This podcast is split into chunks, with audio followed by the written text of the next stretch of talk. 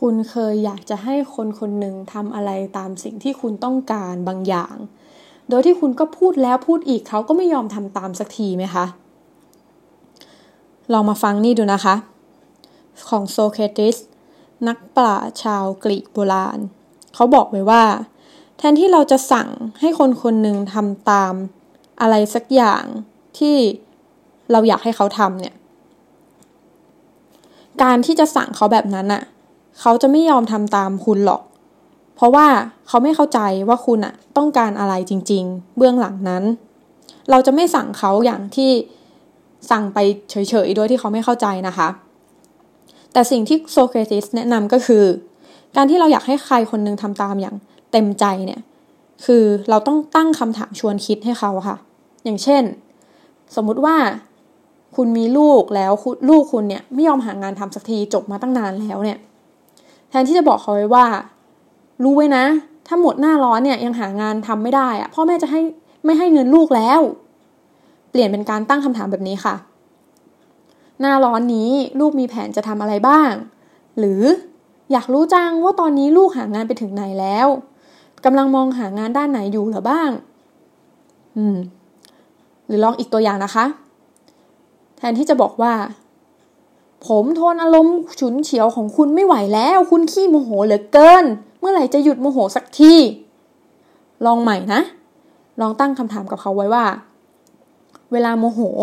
คุณคิดว่าจะกระทบความสัมพันธ์กับคนที่คุณสนิทอย่างไร การตั้งคำถามแบบนี้นะคะ มันจะทำให้ผู้สนทนากับคุณเนี่ยได้ทบทวนความคิดตัวเองก่อน แล้วก็เขาก็จะได้อธิบายเหตุผลของเขาออกมาด้วย อย่างตัวอย่างแรกนะคะ ลูกคุณอาจจะทบทวนแล้วก็คิดอะไรบางอย่าง แล้วก็อาจจะอธิบายกับคุณก็ได้ว่า เนี่ยเขาอะที่ยังไม่ยอมหางาน ตอนนี้เขาอาจจะตั้งใจสอบอะไรบางอย่าง เพื่อจะได้งานในตำแหน่งที่ต้องใช้ผลสอบนั้นๆ ก็ได้ คุณก็จะได้เข้าใจว่า อ๋อ เราต้องให้เวลาลูกนะหรืออะไรยังไง อย่างน้อยเราก็จะได้เข้าใจเขามากขึ้นนะคะ อืม เราจะเข้าใจเหตุผลของการกระทำของเขา ด้วยคำตอบของเขาเนี่ยแหละค่ะ ถึงถึงแม้ว่าถ้าเขาให้ผลคำตอบที่ออกมาไม่ได้สมเหตุสมผลเท่าที่ควร ลูกคุณอาจจะไม่ได้เตรียมสอบขนาดนั้น ลูกคุณอาจจะเออก็กำลังเล่นๆอยู่อะไรเงี้ยเขาก็จะตระหนักเองได้ค่ะว่าอ๋อนี่ไม่ใช่คำตอบที่สมควรนะ นี่ไม่ใช่การกระทำที่เขาควรจะเป็น อย่างน้อยเขาจะรับรู้ว่า โอเค มันไม่ดีนะ เดี๋ยวเขาจะต้องเปลี่ยนอะไรประมาณนี้ พอเขาตระหนักคิดเอาเองได้แล้วว่า สิ่งที่สิ่งที่เขาทำอยู่ควรหรือไม่ควรทำเขาจะคิดเองได้ว่าอะไรที่ควรจะทำแล้วเขาก็จะอยากทำในสิ่งนั้นมากกว่า เพราะว่ามันเกิดจากความคิดของเขาเองค่ะ ไม่ใช่ความคิดของคนอื่น ที่เขาอาจจะไม่เห็นด้วยมาสั่งเขาทำนู่นทำนี่อะไรอย่างนี้ เขาจะได้ไม่แอนตี้ตัวเองด้วย ไม่แอนตี้คนอื่นสิ ใช่